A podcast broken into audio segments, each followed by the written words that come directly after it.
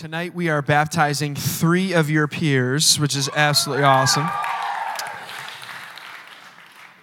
And baptism is, is just one of those cool, those cool things, those cool steps in the faith that, that we see that highlight what it is that Jesus has done for us and that we are followers of him. And so if you're like confused in baptism, um, to you, like you, you thought that baptism was just kind of meant for babies and things like that, like we'll talk about that a little bit. Hopefully you'll be a little more clear on exactly what we're, what we're talking about tonight and why we're doing what we're doing um, and, and why we believe in baptism and why we believe baptism looks like this and what we see in Scripture that leads us to, to doing this in this place tonight. So we're super excited to be able to baptize these students, and we're hoping it's an example and just a beautiful picture. It's like one of those ceremonies that we have um, in, the, in the Christian faith where, where we, just, we, we get to reflect. We get to reflect on our own walk with Jesus. And I encourage you, as you're, as you're watching these tonight, as you're participating in these as the body of Christ tonight, just spend some time contemplating like where you're at in your faith journey and how how your commitment to Jesus Christ that you made at the time of baptism is going or if you haven't what that might look like for you. So tonight before we jump in I want to explain a few things, a couple things about what baptism is, a couple things what about baptism is and I'll explain a little bit about why we do it, how we do it, when we do it, things like that. And then I'm going to talk about our response, just our heart response and what that could look like for us tonight and when we go through um, baptism. So first couple things, baptism Baptism is. Baptism is a way to publicly identify with Jesus Christ. Baptism is a way to publicly identify with Jesus. In other words, you're, you're telling the world that you belong with Jesus. A couple weeks ago, I gave you breaking news before it was official, about 24 hours before it was official, that the one and only Miles Bridges, my favorite basketball player in history, is coming back to Michigan State. Okay? Miles, Bra- Miles Bridges is coming back. He's not going one and done and heading off to the NBA. And if you don't know who Miles Bridges is, I want to introduce him to you. So go ahead and check out this short, short video. Ability to score in traffic. Oh, too easy. Giving up the ball, too easy. Winston, the freshman, loves it up, and Bridges throws it down sensing the moment. You've got one freshman throwing it to the highlight freshman. Are you kidding That's me? That's Miles Bridges right there, the guy who threw it down. Now, I will tell you that number five, the guy who, who fed it to Miles Bridges off the backboard, we met when we went on our senior trip to Cru. Um, and he, he was in the cafeteria, and I was like, hey, Cassius, um, hey, I got a group of high schoolers over here, and they're wondering why they should come to Michigan State. And, and he went ahead to explain in like a minute why they should go. And it's actually a pretty good explanation. I'm not going to show that to you tonight, but maybe eventually you'll get to see that. But Miles Bridges has decided to come back to Michigan State and to put the jersey back on that says Michigan State Spartans. And like he he is identifying every time that he goes out and plays a game, what does that jersey mean? What does that jersey mean? He's a, he's a Spartan. He plays for Michigan State. Now, this is true of, of every university. Now, in our sports uniforms, a lot of times they have our names on the back, but what's highlighted the most? It's the colors of the school, it's the logos of the school, it's the thing that they're representing, or the team, whatever kind of venue you're, you're looking at. It's identifying with that team. As fans, we even kind of try to participate in that as well, and we wear shirts that identify us with teams and things like that, and we'll put on the jersey ourselves. But, but for that player, like they're showing, I'm in the game. I'm in the game. I'm a member of this team. I participate. I use my skills. I make sacrifices on behalf of the team. That's what the uniform means. That's what the jersey means. And for us tonight, I'd like to compare baptism to putting on the jersey of the faith, to putting on the jersey for Team Jesus, because what we're saying is, I'm all in with this team. I'm going to participate with this team. I'm going to sacrifice for this team. I'm going to make myself less and make this team more. However I can help this team, I'm going to play that role. And that's what that's what we're doing eh, when we get baptized. We're being brought into the family of believers and we're identifying with Jesus Christ as our Lord and Savior. That's what baptism is. It's a public identification with Jesus saying, I'm on team Jesus and I'm going to I'm going to give myself for team Jesus and make sacrifices and, and be a part of this family. So, baptism is a way to publicly identify with Jesus. Secondly, it's an outward symbol of an inward reality. When we're baptized, we're saying something has happened already in here, something has happened in my heart, inside. And I'm demonstrating to you on the outside what it is that's happened.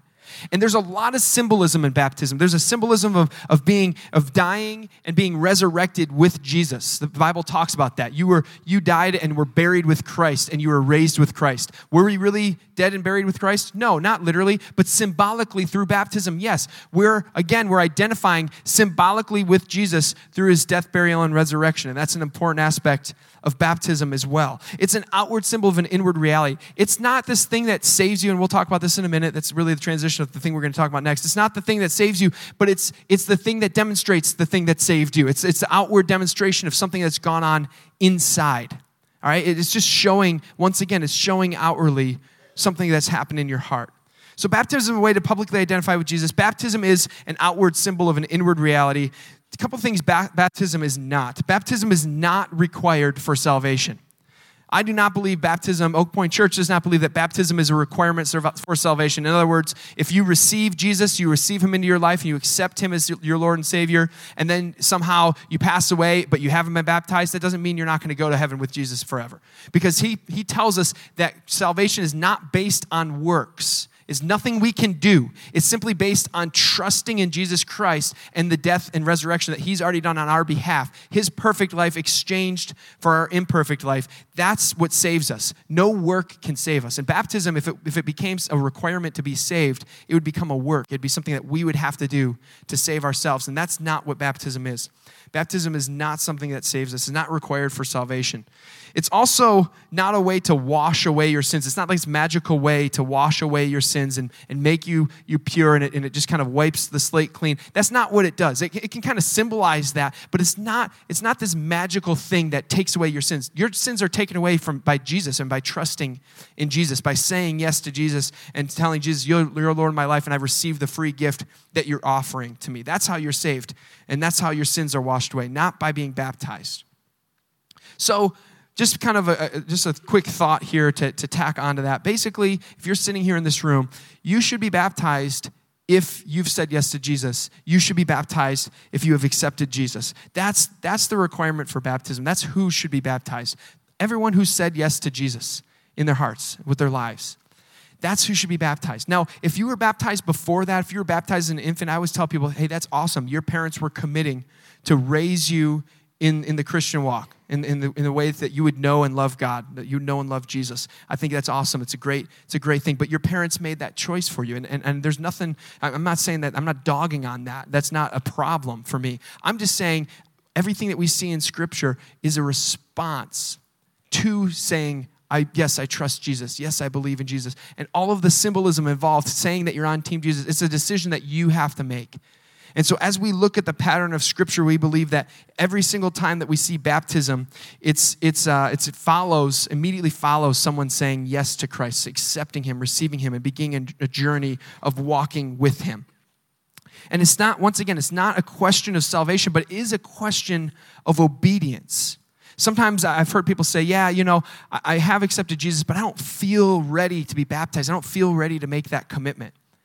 And, and essentially, what that's saying is that, that you don't feel ready to obey Jesus in your life. You're not feeling ready to obey him because he commands us and he tells us that we ought to be baptized. And we see it from patterns in Scripture. So, first, I want to look at two just two quick passages in Acts chapter 2 and in Matthew 28. If you got your Bibles, open up to Acts chapter 2 right now.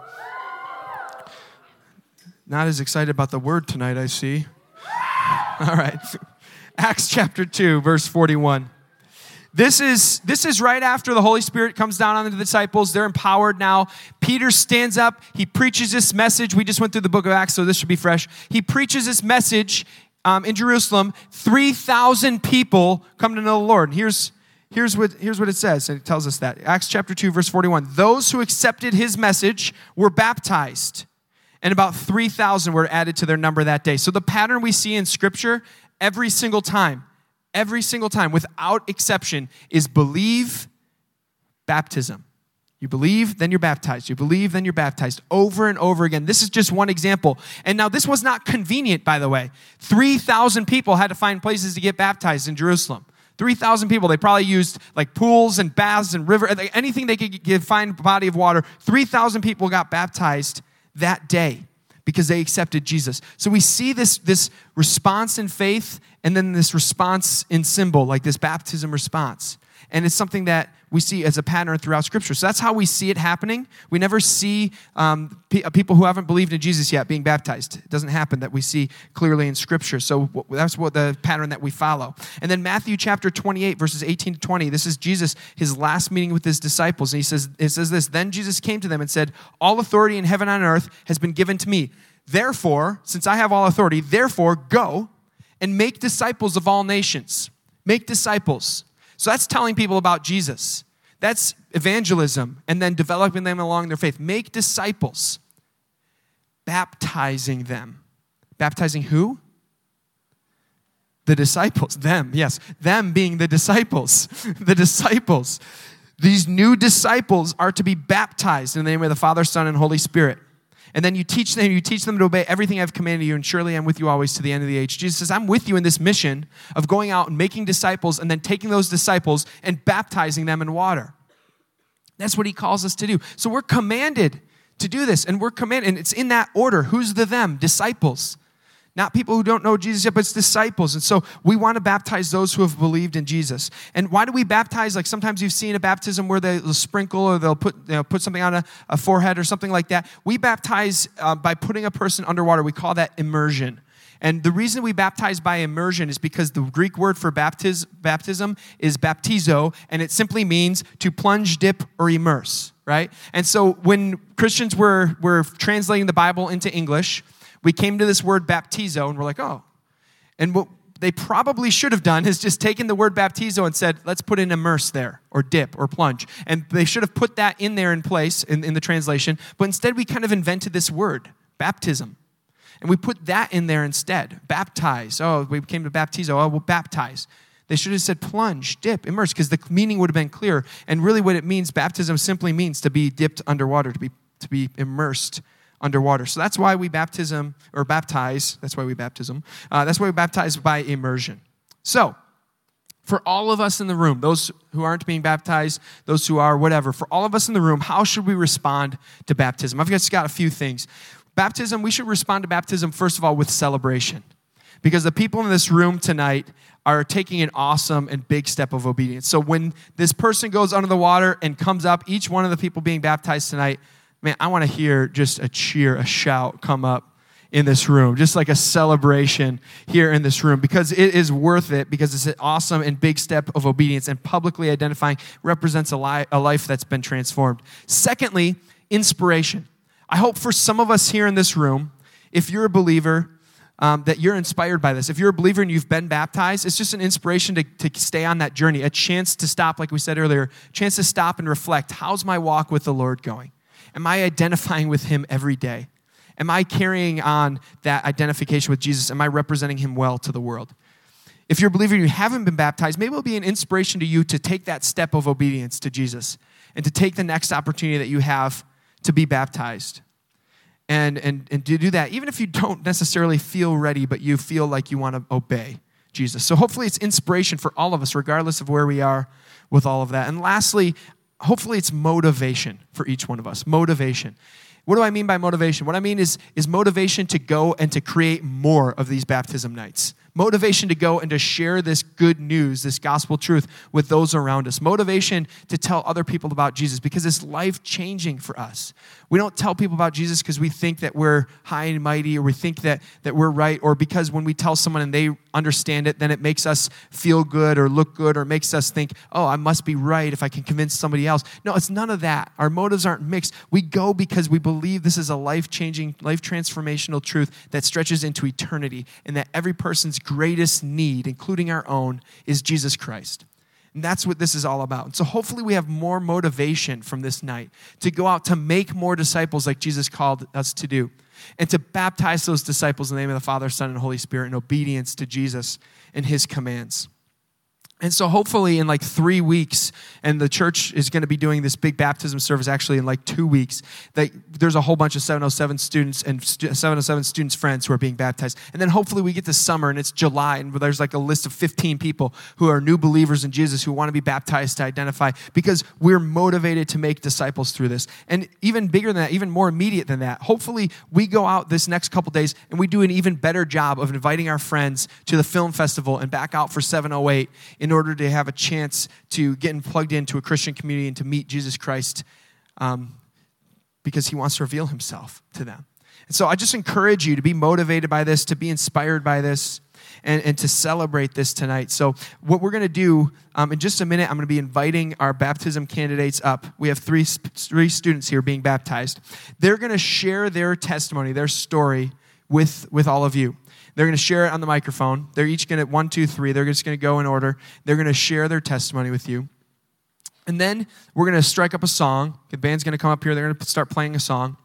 And as they're playing the song, we're to get into the tub one at a time and we're to baptize these three students. I want you guys in the, in the crowd to stay seated during the baptisms. If you're in the last row, you can kind of stand up to look, or if you're on the edge or something like that. But stay seated so that everyone can see towards the tub. If you're friends or if, if you're like family um, of the baptism, guests of the, bapti- uh, the people being baptized tonight, stand up, get in people's way, come down the aisle, like whatever you got to do um, to get this a good view of it or get on video or whatever. You have our permission to do that. But if you're just a student here, just make sure sure, you know, try to see, but try not to get in anyone else's way in the process of doing that. Once the three students have been baptized, we're going to be playing two songs. It probably only take us the first song to get all three students baptized. Then we can stand up and just join in corporate worship together before heading off to our life group. Sound good?